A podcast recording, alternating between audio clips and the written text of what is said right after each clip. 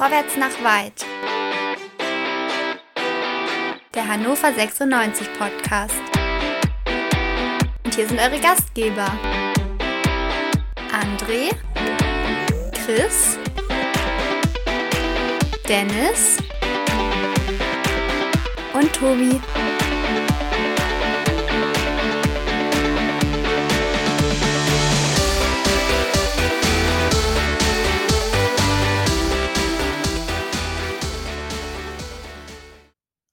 Hannover 96 hat in Osnabrück natürlich eine große Chance liegen lassen, aber das Gute am Fußball ist, am nächsten Wochenende geht's gleich weiter.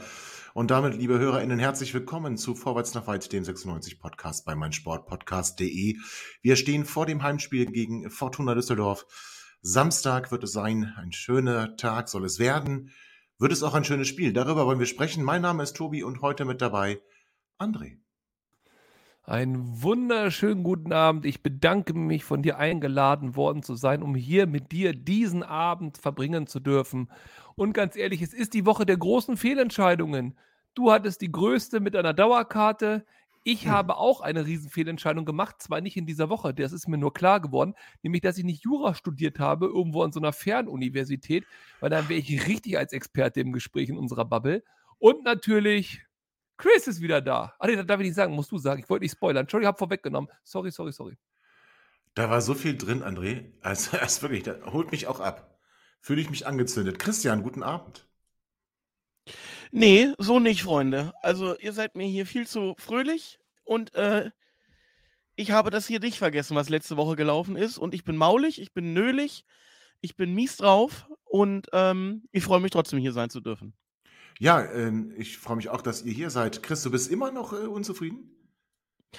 Ja, wobei ich nicht genau weiß, warum, weil mir war es klar. Also dieser Verein schafft es trotzdem, obwohl ich es mir immer wieder vor Augen führe, schafft er es, mich zu illusionieren, mir Hoffnung irgendwo so in die Kleidung reinzustreuen und dann ist es und dir dann in die Eier zu treten. Und genau, und dann mich an einem Punkt zu enttäuschen, wo ich sage, nee, das kann doch jetzt wirklich nicht sein. Wie kann das sein? Und ja, der Blick auf die Tabelle und jetzt gegen Düsseldorf und da kann man nochmal, es ist noch nicht alles verloren. Ich fühle mich verloren. Ganz einfach. Ich fühle mich verloren, dass ich wieder dem Verein vertraut habe, geglaubt habe und ich fühlte mich selten so abgeholt wie von eurer letzten Sendung nach dem Spiel. Die war kurz, knackig, knapp und hat mir in der Länge alles gegeben, was ich gebraucht habe. Chris erinnert mich an meine Ex-Freundin mit 15 nach der Trennung. Die hörte sich auch so an. Solange ich nicht so aussah. Von der Stimme, oder? Ja, auch mit den Sätzen. Ich fühlte mich noch nie so verloren. So. Das glaube ich dir nicht. Also das glaube ich dir wirklich nicht, weil ich glaube nicht, dass ein... Ich gebe es zu, ich war es, nachdem ich verlassen wurde. Ja. Aber ich habe ein komplettes Déjà-vu, ich sag's dir, wie es ist. Ja, aber ich kann Chris ja verstehen. So ehrlich möchte ich doch zu euch und auch mit euch sein. Aber ich verpasse, dass wir Chris jetzt immer Christian nennen. Wollen wir das jetzt hier durchziehen? Ja. Mir war heute ein bisschen danach. Christian ist ein schöner Name und ich sag ihn gerne. Also deswegen dachte ich mir, na gut, egal. Also Chris, ich fühle das. Ich fühle das wirklich, weil auch mir ging es ja ähnlich. Ja, ist ja klar. Wir haben das schon zu Beginn der Rückrunde gesagt. Ich glaube, André ist es gewesen, der dann gemeint hat, na, die müssen doch nur zweimal gewinnen, dann redest du schon wieder vom Aufstieg. Ja, ganz falsch war es nicht. Also ganz falsch war es, weiß Gott nicht. Und wir müssen ja auch da wieder ehrlich sein. Hätten wir in Osnabrück gewonnen, wäre es ein Punkt auf den HSV. Haben wir aber nicht und wir haben noch nicht mal einen Punkt geholt. Ja, und ich war's, Tobi, ich war's. Du warst es. Ich gebe es offen zu. Christian ist es gewesen. Ich war's. Wir haben die ganze Saison, waren wir so weit weg und haben uns gegenseitig immer wieder zur Ordnung gerufen, um ja nicht in diesen Status des Hoffnunghabens zu verfallen. Ja. Und ich gebe es offen zu, dass ich vorm Osnabrück-Spiel das erste Mal mich versucht habe zu erinnern, wer hier zu Saisonbeginn gesagt hat, wir steigen auf. Und ich meine, dass auch ich diese Prognose abgegeben habe. Und ich habe so gedacht, und am Saisonende haue ich es ihm um die Ohren. Da will ich dann sagen, ich habe es von vornherein gesagt, dass wir dieses Jahr den Kader haben, die Klasse haben, aufzusteigen. Und und das Ergebnis hat mir das Karma um die Ohren geschlagen wie ein nasses Handtuch. Und ich muss hier zu Kreuze kriechen. Nicht nur annehmen, muss in tiefster Demut, trete ich hier auf und sage, ich war es tut mir leid. Und ich habe schon wieder ein Déjà-vu an mein 14-jähriges Ich. Also ich wollte gerade fragen, ob dich das auch wieder erinnert, André. Das war ja schon wieder so völlig, also wow, okay. Was sagt die Wendy dazu? Nein, aber jetzt mal ganz im Ernst, also tatsächlich, ich fühle das total. Also vielleicht nicht in dem großen Leid, aber ich fühle das total und ich habe es ja auch geahnt. Hast du gerade das Wortspiel bemerkt? Das ungewollt. Du grinst so ein bisschen. Was sagt der Wendy dazu? Habe ich nicht gemerkt. Ich habe ja vor dem Spiel auch mich hinreißen lassen. Also ich hatte Lust, am Samstag nach Hannover zu fahren und das Spiel gegen Düsseldorf zu sehen. Ja, und dann habe ich einfach mal geguckt, was kosten eigentlich die restlichen Spiele?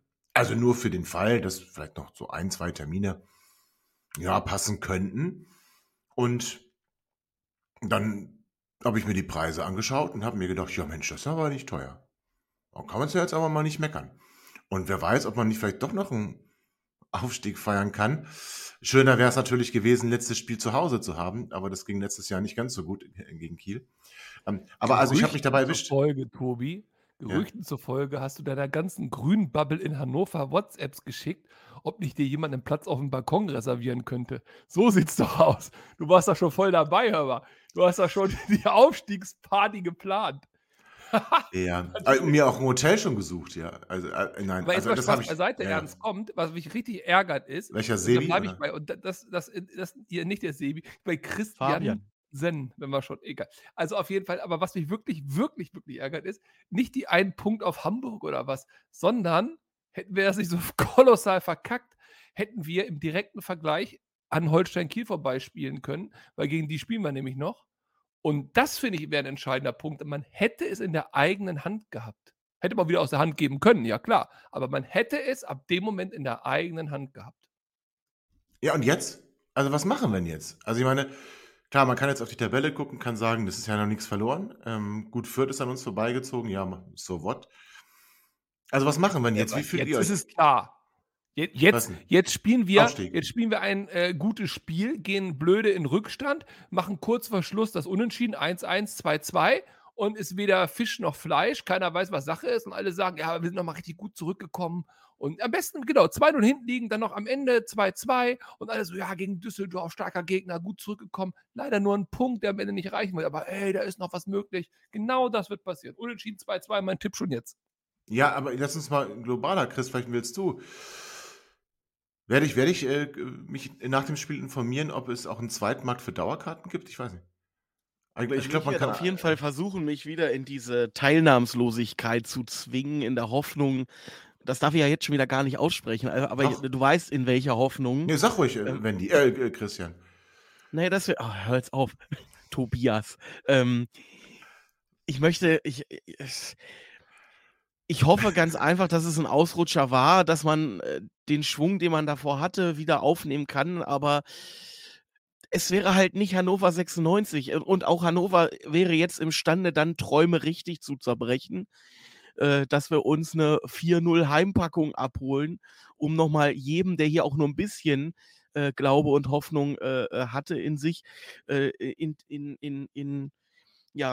völliger Trauer zurückgelassen wird und sogar Hertha dann nochmal an uns rankommt und uns überholen wird. Okay, also das jetzt mal gar nicht mal nur, also auch Chris wollte nicht globaler, dann versuche ich es mal. Ich gucke jetzt gar nicht mal auf Düsseldorf, das können wir ja noch während der Sendung machen. Also ich muss auch ehrlich sagen, André, Chris, ich weiß nicht, ob wir überhaupt eine Chance gehabt hätten, weiß ich nicht, aber du musst Osnabrück schlagen. So. Also das ist erstmal völlig klar. Und Osnabrück hat das ja gut gemacht. Osnabrück hat uns um die Standardstärke, die wir jetzt entwickelt haben, genommen. Jetzt red's nicht stark. Nein, warte, Moment. Überhaupt nicht. Aber in den Spielen davor, wenn 96 gegen schwächeren Gegner nichts eingefallen ist, und das passiert leider häufig, ist aber eins gewesen, ich nehme das Hinspiel Osnabrück mal außen vor, ist eins gewesen, wir hatten und konnten uns auf unsere Standards verlassen. Wir konnten uns in Elversberg auf Standards verlassen, wir konnten uns gegen Rostock auf Standards verlassen, wir konnten uns in den ganzen Spielen plötzlich auf Standards verlassen. Das, was in der Hinrunde nicht funktioniert hat, funktioniert in der Rückrunde. Und deswegen haben wir dann auch dann Spiele gewonnen. Und was hat Osnabrück gut gemacht? Nicht viel, aber die haben unsere Standards stark verteidigt. Die müssen sich sehr genau angeguckt haben, wie wir unsere Standards spielen und haben die gut verteidigt. Und was hat 96 gemacht? In der ersten Halbzeit hast du gemerkt, ja gut, komm, wird schon noch. Wir müssen jetzt nicht mit letzter Konsequenz, das wird schon noch. Guck mal, die sind da so schwach. Und das war Osnabrück auch. Dann hat man auch gemerkt, André, wir haben es gesagt, nach der Halbzeitpause, kommen die 5 Minuten, da machen wir jetzt 2 Buden, Ding ist durch, Gang raus, auslaufen. Und dann hat es nicht geklappt. Und was ist dann passiert? 96 wurde unruhig. Plötzlich fing der Kopf an, oh verdammt, das ist der letzte, wir wollen noch oben dran bleiben, es sind jetzt noch 30 Minuten, es sind noch 20 Minuten, so. Ja, und was passiert dann? Dann macht Osnabrück ein Tor und dann ist alles vorbei. Also Osnabrück war nicht gut, Chris, das wollte ich damit nicht sagen. Ich will nur sagen, die haben die Standards gut verteidigt und im Moment ist es so, wenn du kein gutes Fußballteam bist, hat 96 keinen Bock auf dich. So ehrlich müssen wir zu dieser charakterlosen Mannschaft, möchte ich fast wieder sagen, sage ich aber nicht, sein. Die wollen sich zeigen gegen Hamburg, die wollen sich zeigen gegen die guten Gegner. Wollen sie aber noch nicht zeigen gegen Osnabrück, wenn man vorbei. Ja, dann wird es aber schwierig, Tobi. Ja, dann genau. Wird es schwierig, weil. Das sage ich ja. Und darauf, warte, lass mich ganz kurz. Gegen Düsseldorf kommen ja wieder Gegner, wo man auf dem Papier sagen müsste, die hauen wir weg, Thekentruppe. Genau. Aber gegen Wiesbaden und Lautern, vor allen Dingen gegen Lautern, also ich sehe mich schon wieder so als Aufbaugegner. Völlig richtig. Und darauf will ich hinaus, Chris. Wenn das nämlich die anderen Kontrahenten, jetzt mal abgesehen von Düsseldorf, auch so machen, dann ist völlig klar, dass die Saison irgendwo, ich sag mal, zwischen Platz 6 und Platz 11, wenn wir austrudeln. 6, wenn es gut läuft, und 11, wenn es so läuft, wie du und ich gerade andeuten, dass wir da die Gegner stark machen, die Punkte im Abstiegskampf geben, die wo sie woanders nicht holen. Ich glaube, Osnabrück gewinnt kein Spiel mehr, aber das ist egal. So, also das ist meine Erwartung, deswegen freue ich mich schon darauf, auf diese tollen 0:0, 0:1 engen Spiele im Niedersachsenstadion, das finde ich total super. Und freue mich dann auch darauf, im nächsten Jahr verlängern zu dürfen in der 2. Liga für mehr Geld. Aber gut, also wie gesagt, wir sind da alle ein bisschen ernüchtert. Das merkt ihr, hat doch noch nachgewirkt, das Spiel gegen Osnabrück. Dann gucken wir jetzt aber gleich im nächsten Teil mal drauf, wie würden wir jetzt eigentlich spielen. Wir haben über Sperren zu sprechen, wir haben über vielleicht Ausfälle zu sprechen. Machen wir gleich, würde ich vorschlagen, nach einer kurzen Pause. Schatz, ich bin neu verliebt. Was?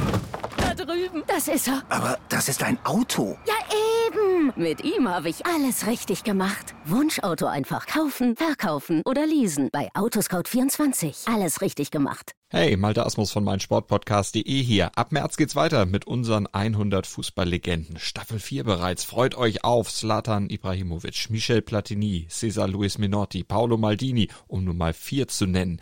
Und bis wir mit der 4. Staffel kommen, hört doch einfach nochmal rein in die bisherigen 3 Staffeln. Ronaldinho, Sepp Maier, Gary Lineker, Lothar Matthäus und viele weitere warten da auf euch. 100 Fußballlegenden. Jetzt. Überall, wo es Podcasts gibt. Liebe HörerInnen, herzlich willkommen zurück zum 2. Teil Vorwärts nach Weit, dem 96-Podcast bei meinsportpodcast.de. Osnabrück heißt der Gegner, André. Wir werden umbauen müssen. Wie auch schon im letzten Spiel. Letztes Mal mussten wir umbauen, weil Halstenberg zurückgekommen ist. Diesmal werden wir umbauen, weil Fabian Kunze seine 5. gelbe Karte gesehen hat. Max Christiansen wird ihn wohl ersetzen. André, ist das eine Schwächung? Ist das gleichwertig? Oder vielleicht sogar eine Verbesserung? Nein, keine Verbesserung. Eine Schwächung.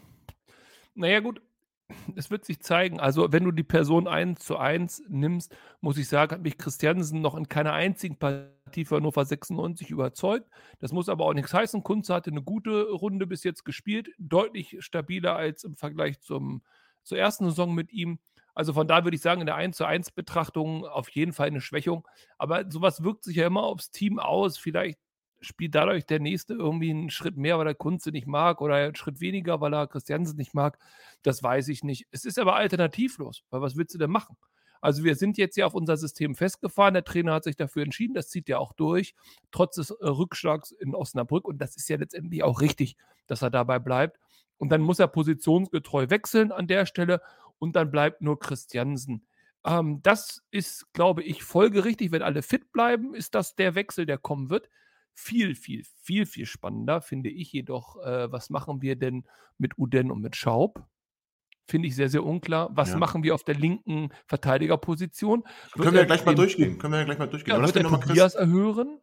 Ja. Zum Beispiel, wird er? Ne? Wird er dich erhören, der Trainer?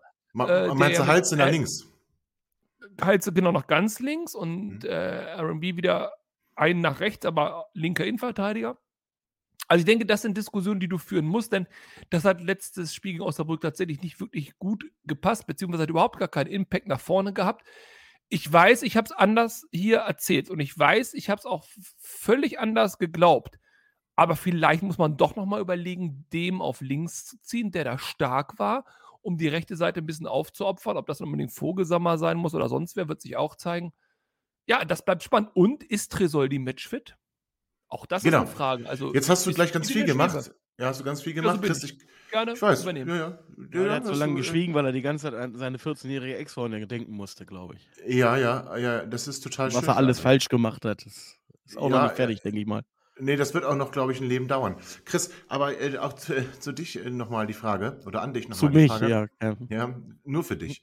Immer ist alles nur für dich und an dich ist dann die Frage, du würdest wahrscheinlich auch, Christiansen, das würdest du auch machen. Also wenn wir jetzt nur bei der Personalie bleiben und nicht gleich von Kaderplatz 1 bis zum Zeugwart alles durchgehen. Um bei Christiansen zu bleiben, ja, das macht Sinn, diesen Wechsel 1:1 zu machen. Leopold hat seine Stärken gezeigt, vor allen Dingen, wenn er nicht der alleinige Sechser ist, das hatten wir ja nun auch schon mal gemerkt, dass das halt keine gute Idee ist und ob es tatsächlich zwingend eine Verschlechterung ist, muss man mal abwarten, weil wir ja den Kunze durchaus gelobt haben in der gesamten Saison, dass er sehr diszipliniert in den Zweikämpfen war, nicht so früh die gelben Karten gezogen hat. Das war jetzt in den letzten Spielen auch etwas anders. Da ist er durchaus in alte Verhaltensmuster gefahren. Er war sehr früh verwarnt, hat sich dadurch selbst immer, die Handbremse angezogen. Von daher muss man mal schauen. Vielleicht tut ihm diese Pause jetzt ganz gut, dass er auch wieder daran erinnert wird, was in der Saison davor gewesen ist, nämlich dass er nicht nur nach der 5., sondern auch nach der 10. mal eine Pause gemacht hat. Christiansen nicht sehr glücklich bis jetzt in der laufenden Saison. Vielleicht braucht er diese Chance von Beginn an, dass er einfach mal befreit aufspielen kann. Bleibt abzuwarten. Bleibt abzuwarten, bin ich auch sehr gespannt drauf. Dann mache ich bei dir gleich weiter. Zieler hat sich beschwert. Enzo Leopold kriegt einen verlängerten Vertrag, er nicht. Chris. Ja, das ist ja erstmal schön, dass Enzo verlängert hat. Das bedeutet, dass das, was wir hier, ich weiß nicht, ob wir alle das gefordert haben, aber ich hatte es durchaus gefordert, als dann die Köhn-Millionen eingingen und klar war, dass das Transferfenster zu ist, dass dann dieses Geld jetzt dann bitte verwendet werden soll oder Teile des Geldes verwendet werden soll, um am Kader der nächsten Saison zu bauen. Das bedeutet vor allen Dingen auslaufende Verträge zu verlängern bei den Spielern, wo wir wissen, dass wir sie unbedingt halten wollen und Enzo ist so ein Spieler. Kannst du noch weitere nennen? Teuchert? Ja, warte mal. Dann machen wir das erstmal.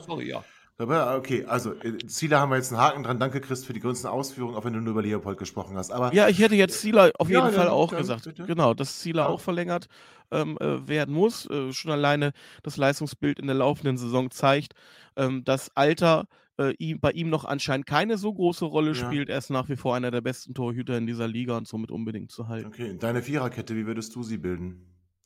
Semaroya muss man sagen, ist eine Viererkette macht. Ich möchte reingrätschen bei Zieler. Ich sehe ein ganz großes Problem. Ich bin auch pro Zieler, super Saison gespielt, einer der konstantesten Besten. Nur, wenn du den jetzt verlängerst du den nicht für ein Jahr, weil Zieler so blöde nicht ist. So, das heißt, wenn du ihn für 2, vielleicht 3 Jahre verlängerst, kann er das zwar alles noch spielen, aber wenn nächstes Jahr doch laut Plan die Aufstiegssaison ist, heißt das, du gehst mit der Nummer 1 Zieler ins Oberhaus. Und das ist wirklich die Frage, ob das zielführend ist oder ob man sich jetzt nicht jemanden holt, den man nicht unbedingt aufbaut von ganz unten, aber der schon eine gute Zweitliga-Konstanz hat. Den wir doch haben. Wir haben doch aber einen guten zweiten Mann. Hör zu auf. Und mit dem willst du dann auch das erste Bundesligaspiel oder was? Das habe ich, weiß nicht, ob ich das möchte. Wir haben auch noch in den U23, also weiß ich nicht, will ich gar nicht aufmachen. Ich will jetzt schon über die Viererkette sprechen, so. Okay, dann machen wir die Viererkette. Seymour wieder auf dem Trainingsplatz, aber also nicht, Saisonende ist wohl nicht realistisch. Mitte, Ende März hört man jetzt Rückkehr in den Spielbetrieb. Chris, jetzt hat André ja schon so ein paar Stichpunkte genannt. Halstenberg vielleicht nach links, Dem vielleicht nach links, wen nehmen wir dann rechts? Bright, R&B müssen wir festhalten, Osnabrück kein guter linker Verteidiger. Chris, ja, nach vorne totes Land, ne? Also da überhaupt keine Aktion nach vorne. Also der linke Flügel wirklich völlig verwaist. Keine gescheiten Flanken. Ich bin aber auch kritisch nach wie vor, was Halstenberg betrifft, auf links. Weil ich glaube, auch wenn natürlich ihr gesagt habt, mit der Rückkehr von Halstenberg könnte man sagen, dass diese oder diese jetzt erst Rechtsstimmung verloren gegangen ist, hattest du ja, glaube ich, gesagt, Tobi. Ja. Nichtsdestotrotz glaube ich, Halstenberg ist in der Innenverteidigung wichtig, um den ganzen Laden da hinten zu organisieren, und ob er die Schnelligkeit hat für links, weiß ich nicht. Dass er die Qualität hat, die Flanken zu schlagen, das ist, denke ich mal, außer Frage. Ich glaube, ich wäre wieder ein Freund von der Idee, vielleicht Dem auf links zu ziehen. Erneut den Vorschlag zu machen, dass man auch Neumann nach rechts rausziehen könnte und dann vielleicht mit Bright und Halste, allerdings halt dann mit zwei Linksfüßen spielen würde. Das ist schwierig, vielleicht riskant. Ja, das macht er nicht. Problem ist, Bernie ist halt auch ein Linksfuß. Und somit wird es wahrscheinlich darauf hinauslaufen, dass Neumann zwangsläufig als rechter IV spielen muss. Ja, Yannick Lüers haben wir auch noch, ne? Ja, aber ob er das dann so aufrührt... Ich glaube es auch nicht. Ich finde auch meine Idee immer noch, Alze nach links zu ziehen, eine gute Idee. Ich finde schön, dass André jetzt langsam in das Lied einstimmt, in den Kanon einstimmt. Ja, ich war da immer in dem Lied. Okay, gut. Das finde ich gut. Ich hatte es anders in Erinnerung, mein Fehler. Ich denke trotzdem, der Trainer wird es nicht tun, weil das ihm zu viel Umbau ist. Ich glaube, er hofft, dass Bright wird da intensiv im Training rangenommen haben, wie er sich als linker Verteidiger zu verhalten hat. Und aus meiner Sicht wird er die Viererkette so belassen. André, was meinst du? Das ist wirklich sehr, sehr schwierig zu sagen. Wir gehen wieder davon aus, alle sind fit. Meine Lieblingslösung wäre tatsächlich das, was Chris gesagt hat, mit Neumann auf ganz rechts.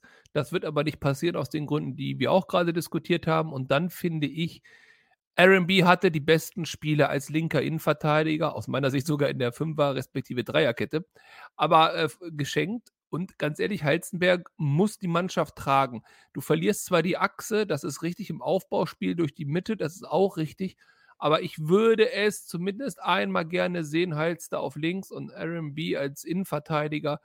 Aber also das ist tatsächlich ein riesengroßes Fragezeichen für mich. Da hat sich Hannover 96 mit dem Abgang von Köhn ein Ei ins Nest gelegt, und auch mit der Kaderplanung zu Beginn. Wir hatten es angesprochen, es fehlt ein rechter Verteidiger.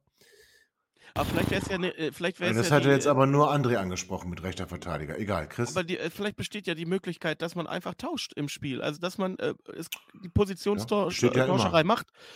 Dass halt immer mal Halstenberg nach vorne stößt, vor allem wenn man merkt, dass über links uns die Dynamik oder die Offensive fehlt. Kann man ja alles machen. Sind ja jetzt nicht alle fest verhaftet auf ihrem Platz. Nein, nicht fest verhaftet und deswegen auch nicht inhaftiert.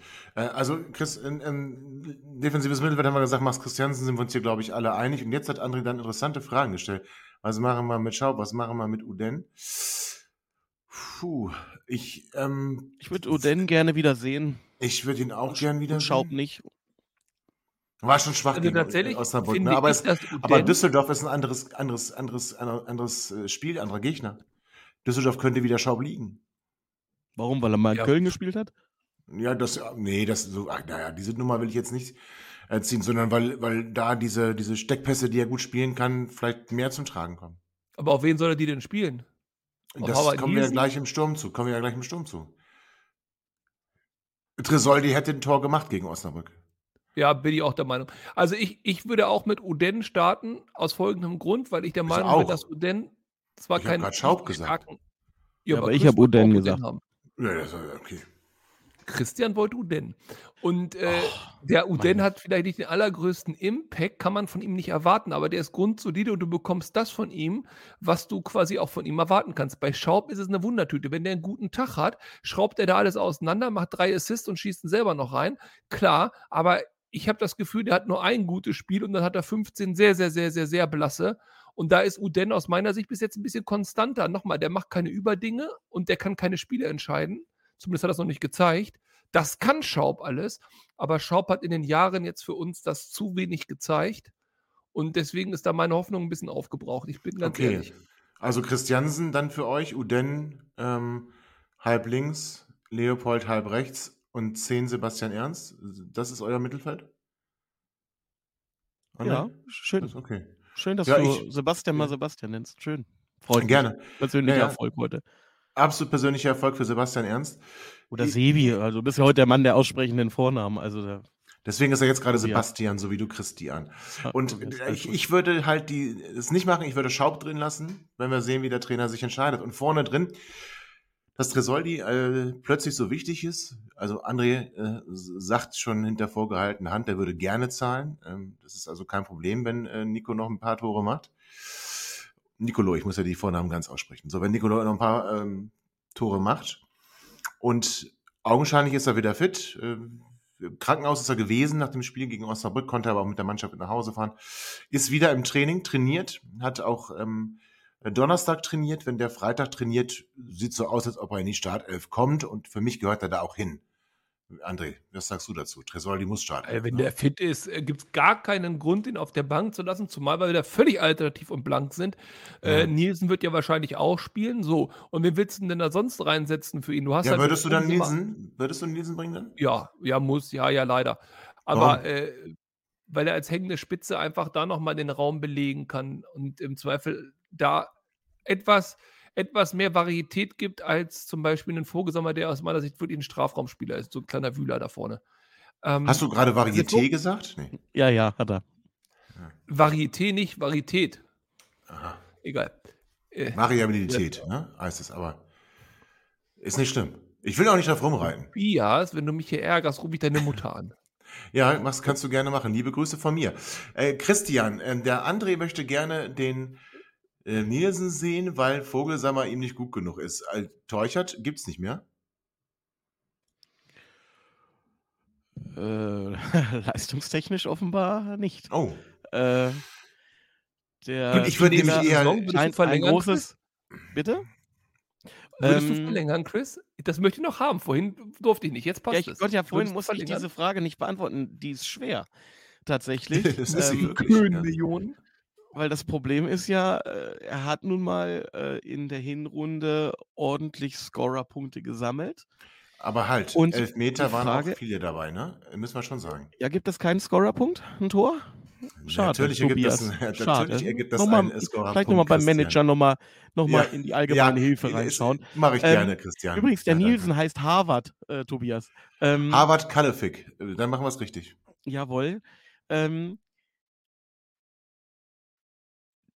Die Gefahr ist ja groß, dass wir den Spieler gehen lassen. Er erholt sich wieder und schießt nächstes Jahr dann welchen Verein auch immer, mit ähnlichen Werten wieder hin. Dann werden wir uns alle fragen, warum wir den Vertrag nicht verlängert haben. Es wird damit stehen und fallen. Das können wir alle halt einfach nicht beurteilen.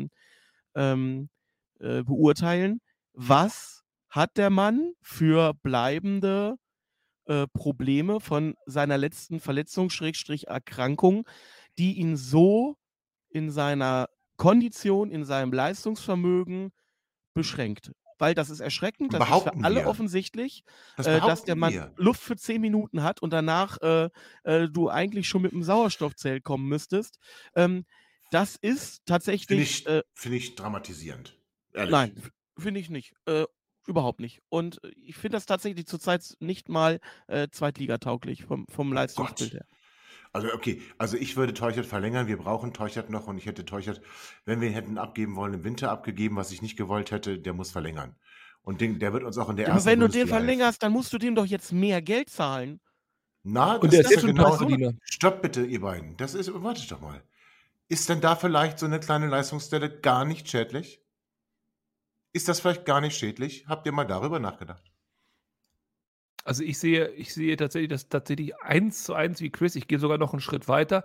Ich behaupte, dass der Wechsel in die Staaten nicht daran gescheitert ist, dass das jetzt unpassend war oder er gerne in Hannover wohnt, sondern dass es klar war, er wird den medizinischen Check nicht bestehen. Wollen wir vielleicht diese Spekulationen mal lassen, Kinder? Das ja, was ist Spekulation? Aber es zeigt doch, ich meine, es ist jetzt der 29. Februar. Das heißt, das Spiel gegen Osnabrück war immerhin schon mal Ende Februar. Erinnere dich mal daran, wann seine Verletzung angeblich offiziell beendet war und seit er wieder im Vollmannschaftstraining steckt. Ein Profispieler, der in diesem langen Zeitraum, das sind ja 3-4 Wochen, nicht wieder auf sein Leistungsniveau kommt. Und damit meine ich nicht, dass er gleich wieder 25 Scorerpunkte macht, aber ich meine, dass er quasi von Anfang an spielen kann, dass er 60, 70 Minuten wirklich Luft hat und voll aber gehen kann. Aber kann er doch. Das sehe ich nicht. Nein, das hat er in keinem einzigen Spiel. Also nach meinem Dafürhalten bewiesen. Es war wirklich über 60 Minuten. Da bin ich bei Chris. Es waren über 60 Minuten gegen Osnabrück. Ja, aber erschreckende. Ja, das aber die ganze Mannschaft war. Ich habe schon beim Quick and Dirty gesagt, ich hätte ihn wieder rausgenommen. Ich hätte ihn an der 83. Okay. Aber der Wechsel war wieder rausgenommen. Ja, aber entschuldige bitte, nochmal, die ganze Mannschaft war schlecht. Das heißt nochmal, die ganze Mannschaft war schlecht und das kann man jetzt nicht an Cedric Teuchert festmachen und ich habe da jetzt keinen Indiz dafür gesehen, dass jetzt unbedingt an irgendwelchen bleibenden Schäden und ich finde es auch nicht gut, wenn wir spekulieren. Er ist nicht auf dem Leistungsniveau, auf der Hinrunde, so ehrlich müssen wir schon sein und ich würde trotzdem noch immer mal behaupten wollen, das kann vielleicht gar nicht schädlich sein, dass die Interessenten weniger werden. Cedric ist für uns ein wichtiger Spieler. Stellt euch vor, seine Tore hätten wir nicht gehabt in der Hinrunde. Also ihn jetzt abzuschreiben, fände ich nicht okay. Aber es darf jeder sehen, wie er möchte. Also aber das Argument ist zweischneidig. Teuchert, stell dir vor, er würde die Tore aus der ersten Hinrunde machen, in der zweiten Runde, dann würden wir jetzt auch wo ganz anders stehen. Also wenn wir ihn an den Toren messen, das akzeptiere ich ja und die hat er auch gemacht und ob er jetzt Elfmeter oder nicht, ist egal. Aber wenn er einen ähnlichen Schnitt beibehalten hätte und das kann ich vom Top-Spieler und vielleicht auch von einem der Top-Stars in Anführungszeichen unserer Mannschaft erwarten, dann würden wir auch woanders stehen. Da hätten wir die traurige Diskussion von Chris nicht gehabt. Na stimmt. Okay, aber also ich habe gelernt, ihr nehmt Nielsen, ich nehme Teuchert. Endergebnis, André, 2-2, bleibst du dabei? Yes. Okay, Christian, was tippst du denn?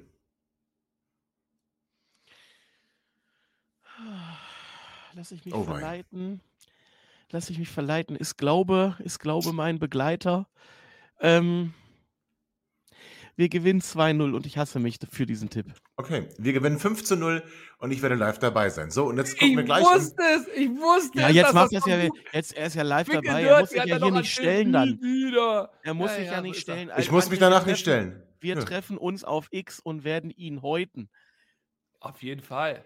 Und wenn wir 5-0 gewinnen, was macht ihr dann? Baut ihr mir eine Statue oder was? Dann kaufe ich dir nächstes Jahr eine Dauerkarte. Oh. Aber dann nur Nord. Ja, in Nord sowieso. Ich bin Nord durch und durch. So, ihr Lieben, wir machen gleich weiter nach einer kurzen Pause. Schatz, ich bin neu verliebt. Was?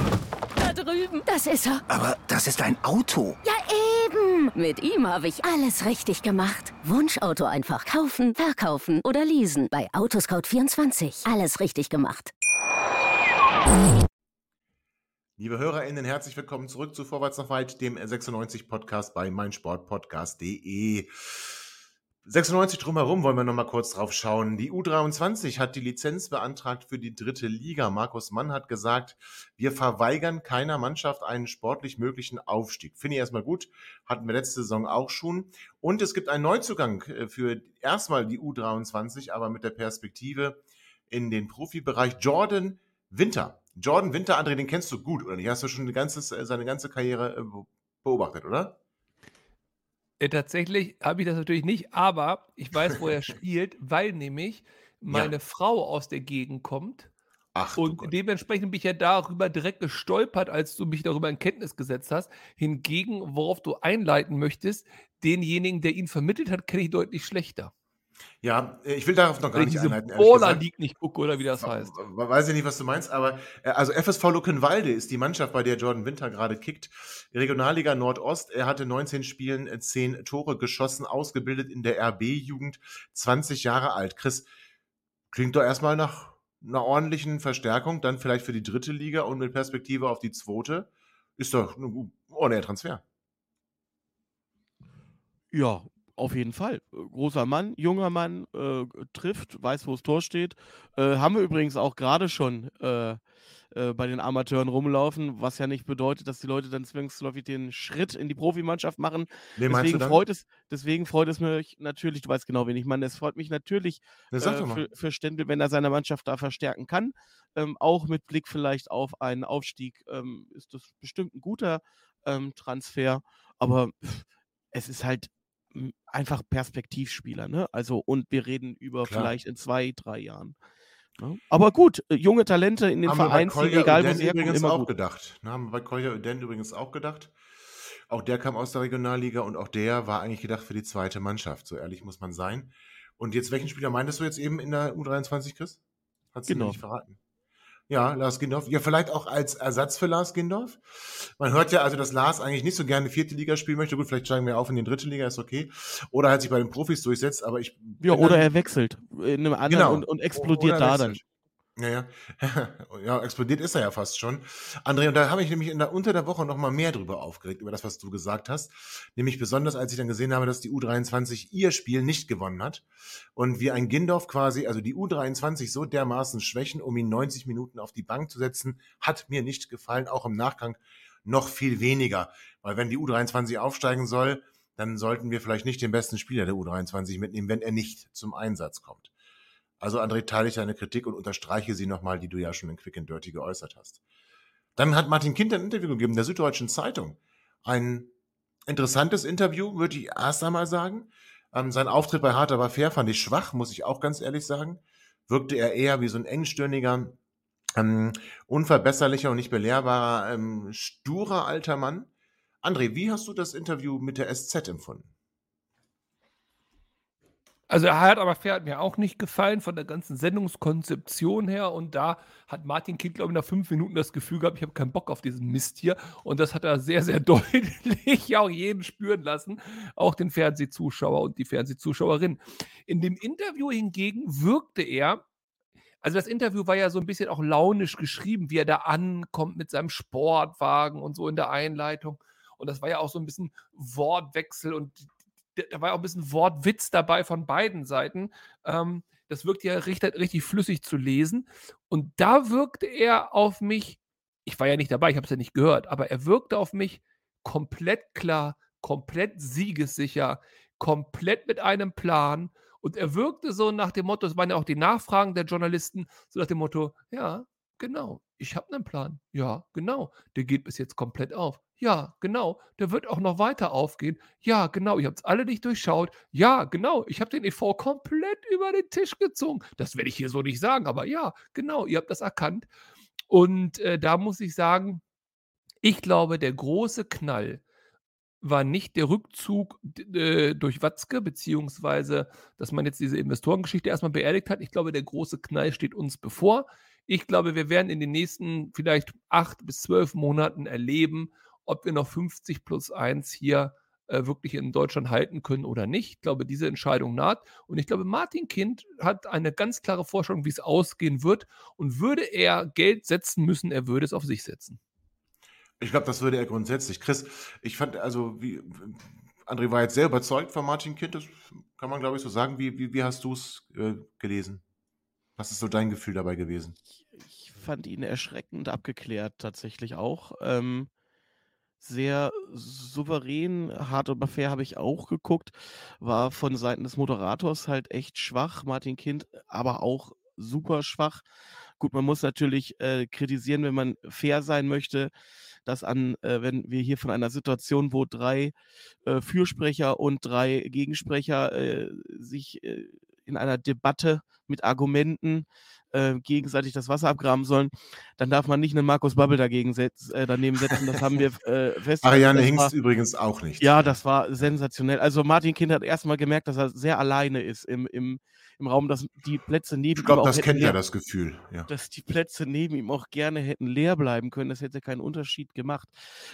Aber auf die Argumentation der Gegenseite von dem jungen Mann, wo ich den Namen jetzt vergessen habe, von unserer Kurve, der einen hervorragenden Auftritt wiederum abgeliefert hat, ist er ja auch nicht eingegangen. Da war er selbstehrlich und das hat Interview gerne in der SZ. Ich glaube, nach dem hatte ich gefragt. Ja, genau. Und wie gesagt, das wiederum ist erschreckend selbstsicher, dass er sehr abgeklärt sein kann, haben wir gemerkt. Und ich hatte ein sehr schlechtes Gefühl beim Lesen und teile eure Befürchtung, dass hier das Ende noch nicht erreicht ist und dass wir uns vor allen Dingen nicht sicher sein dürfen, dass nur weil es jetzt einen Teilerfolg gegen die Investor gegeben hat, dass das bedeutet, dass der Fußballfan in der gesamten Sache als Sieger hervorgehen wird. Ja, ich glaube, das könnte tatsächlich nicht unbedingt gleich deuten. Da hast du recht. André, hat der Verein sich wirklich über den Tisch ziehen lassen? Martin Kind wollte es ja nicht so genau sagen, ne? Sondern wich der Frage aus, ob die es einfach nicht gesehen oder verstanden haben. Da musst du bitte mit dem e.V. sprechen. Haben die das nicht gesehen? Ich meine, ich erinnere mich auch ich war voller Euphorie, 50+1 ist zementiert und alles wunderbar und jetzt haben sie auch noch Geld rausgeholt, habe mich tatsächlich auch gefragt, Alter, wieso macht Kind das? Das habe ich nicht ganz verstanden, habe mich trotzdem gefreut. Jetzt ist klar, naja, weil einfach er unkündbar ist. Genau, also in der damaligen Situation haben sie es mit Sicherheit nicht gesehen und da möchte ich aber auch niemanden einen Vorwurf machen, denn in den Verhandlungen, in der Euphorie, am Ende waren alle am Singen bei der Mitgliederversammlung. Ich glaube schon, dass man das in dem Sinne gar nicht so sehen konnte und gar nicht auf so einen konkreten Fall... Wir hatten Juristen am Tisch, haben wir ja gelesen, ne? Also das muss man ja... Träger, gut, man der Vertrag ist ja auch bombensicher, wie wir jetzt ja jedes Mal merken. Das heißt, die Juristen haben da ja safe gearbeitet. Aber für diesen Fall, den Martin Kind jetzt provoziert hat und der jetzt eingetreten ist, ob Martin Kind den so konkret im Auge hatte, kann ich nicht sagen. Aber auf jeden Fall hat es der e.V. nicht gehabt. So, das muss man, glaube ich, fairerweise sagen. Und ich glaube, dass Martin Kind zumindest mal wusste, dass wenn es hart auf hart kommt, diese Situation ihm in die Karten spielt. Und deswegen erschließt sich ja auch rückblickend sein gesamtes Verhalten bis zu dem Moment der Abstimmung und sogar im Moment der Abstimmung. Und dabei ist es völlig unerheblich, ob er mit Ja, Nein oder vielleicht, oder Enthaltung in dem Fall, votiert hat. Denn es spielt gar keine Rolle, und es spielt auch keine Rolle im Bezug auf 50+1, denn was wir jetzt alle gelernt haben ist, Weisungsbefugnis ist überhaupt nicht entscheidend. Das heißt, auch den Klageweg, den der e.V. quasi durchkämpft, der mag zwar ein Ergebnis haben, ob das dann pro Kind, pro Verein ist, ist aber völlig unerheblich, weil es ganz, ganz klar ist, die haben kein Durchgriffsrecht auf ihn selber als Person und damit ist das natürlich ein witzlos. Nur, ich glaube, der allergrößte Versager in der ganzen Geschichte ist nicht der e.V., ist nicht Martin Kind, sind auch keine Anwälte, die am Tisch saßen oder die Fans, die es nicht geschnallt haben. Nein, das ist die DFL. Denn die DFL hat den Hannover-Vertrag vorliegen gehabt und hat den Hannover-Vertrag mit der Lizenz ja jedes Mal wieder als, yo, passt, durchgewunken. Und damit hat Martin Kind jetzt quasi ich weiß gar nicht, wie das juristisch heißt, ich wollte jetzt fast Bleiberecht besagen, aber hat auf jeden Fall ja Bestandsschutz und jetzt kann die DFL eben nicht mehr sagen, huch, wir haben das nochmal gelesen und kommen jetzt zu einer anderen Entscheidung. Das heißt, dieser Vertrag wird bleiben und die Lizenz wird für Hannover 96 weiter erteilt werden. Und wenn das nicht ein ernsthaftes Problem für 50+1 ist und vor einem Gericht gekippt werden könnte, dann weiß ich auch nicht. Martin Kind hat sein ganzes Türmchen aufgebaut und jetzt wird er die Entscheidung relativ zügig forcieren und gucken, ob sein Türmchen einstürzt oder stehen bleibt. Aber die DFL geht als Verlierer nach Hause, da bin ich mir sehr, sehr sicher. Und jetzt interessant aber, ich will das nochmal kurz, um es nicht falsch wiederzugeben, einmal zitieren, was Martin Kind gesagt hat. Es ging ja um dieses Weisungsrecht, das er tatsächlich aber erstmal abstreitet. Und er begründet das ganz klar mit dem Unternehmensrecht. Und er sagt ganz klar, naja, also was muss er machen? Er muss auf den Aufsichtsrat hören. Und zwar den Aufsichtsrat der KGRA, besetzt paritätisch, mit Kapitalseite und so weiter und mit VereinsvertreterInnen. Und er sagt deutlich, da muss sich der Geschäftsführer dran halten. Sonst wäre er zumindest mal in der Gefahr, Schadensersatzansprüche gegen sich zu haben, aber sonst dann niemanden. Und er kann sich dann auch nicht, wenn nämlich der Aufsichtsrat ihm zum Beispiel die Weisung erteilt, so, er hat es nicht so genau ausgedrückt, das möchte ich ganz klar sagen. Aber zwischen den Zeilen steht da, wenn der Aufsichtsrat der KGA zu mir sagt, ich muss mit Ja stimmen, dann darf ich gar nicht das machen, was der Verein von mir will. Weil ich würde dem Aufsichtsrat widersprechen, der aber auch tatsächlich in dieser Organisationsstruktur und auch nach Unternehmensrecht ihm weisungsgebunden ist. Und damit hat er nämlich genau das aufgedeckt, aus meiner Sicht, ohne es so klar zu sagen. Ich möchte es nochmal sagen. Er hat nur grundsätzlich gesagt, er ist den Weisungen seines Aufsichtsrats gebunden. Und wenn dann Weisungen des Vereins kommen, die dem widersprechen, kann er eigentlich nicht dem Verein folgen. Und das ist für mich in sich plausibel. Das ist perfide, wenn man es nicht will, wenn man es nicht mag. Aber zeigt ganz deutlich, also er hat mit Ja gestimmt. Und wenn, könnte er immer wieder sagen, ich musste ja, mein Aufsichtsrat wollte das von mir. Und das schlägt für ihn natürlich dann die verbandsrechtliche Konstellation. Boah, Chris, das ist ganz schön, also schon sehr, da durchtrieben ist so negativ, oder Chris? Das ist aber schon wohl durchdacht. Ja, und der Gedanke, der mich seit heute eigentlich wirklich intensivst beschäftigt ist, wie viel davon ist langfristig so geplant gewesen und haben wir diesen Menschen vielleicht doch unterschätzt? Hat der e.V. den Mann unterschätzt? Ich neige dazu, das zu bestätigen. Also es ist sehr, sehr erschreckend und macht mich sehr, sehr unruhig und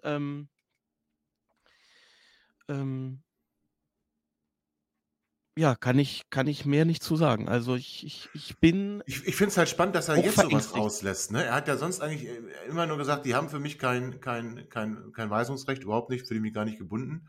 Und jetzt hat er auch mal erklärt, wieso. Und ich fand das... Für mich war das spannend, André. Ich weiß ja nicht, wie du das beurteilst, aber für mich war das tatsächlich sehr spannend.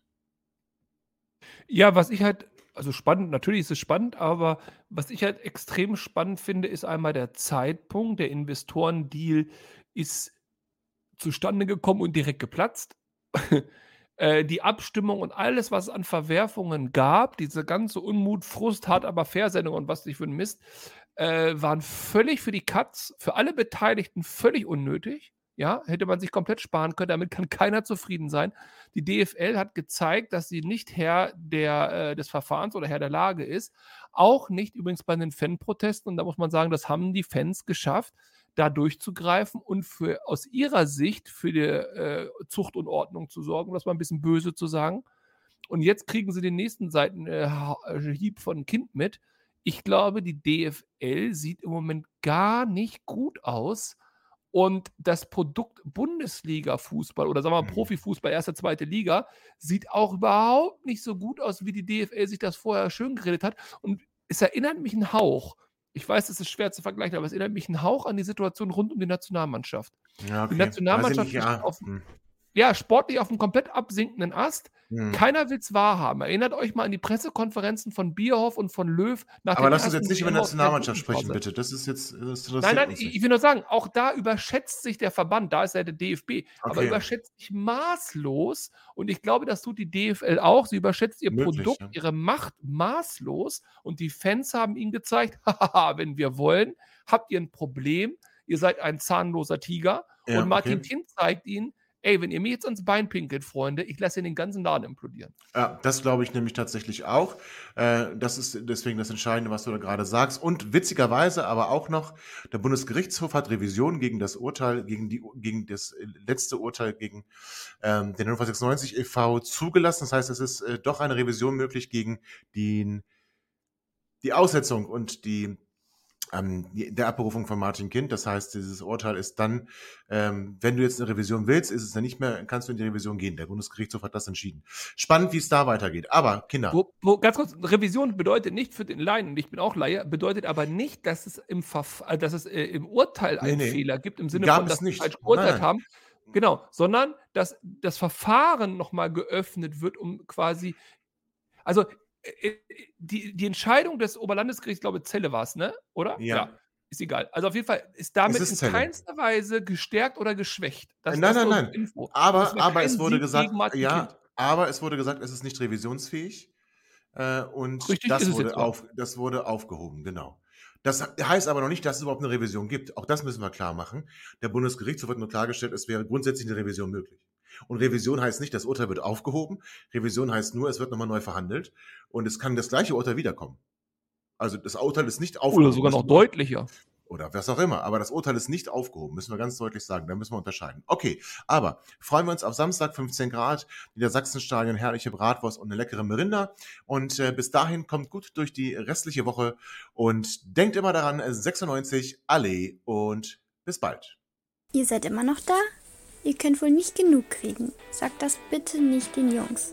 So, jetzt aber abschalten.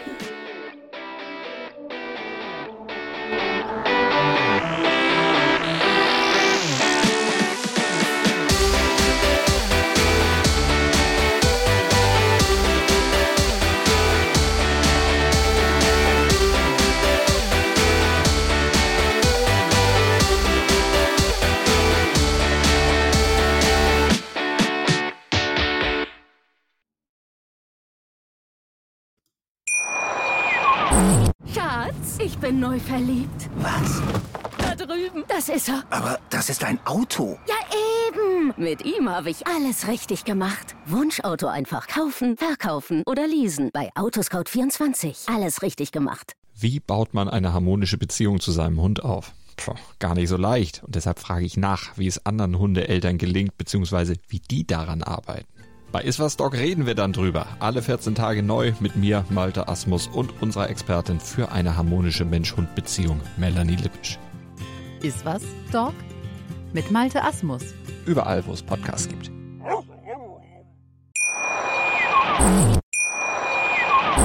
Schatz, ich bin neu verliebt. Was? Da drüben. Das ist er. Aber das ist ein Auto. Ja, eben. Mit ihm habe ich alles richtig gemacht. Wunschauto einfach kaufen, verkaufen oder leasen. Bei Autoscout24. Alles richtig gemacht.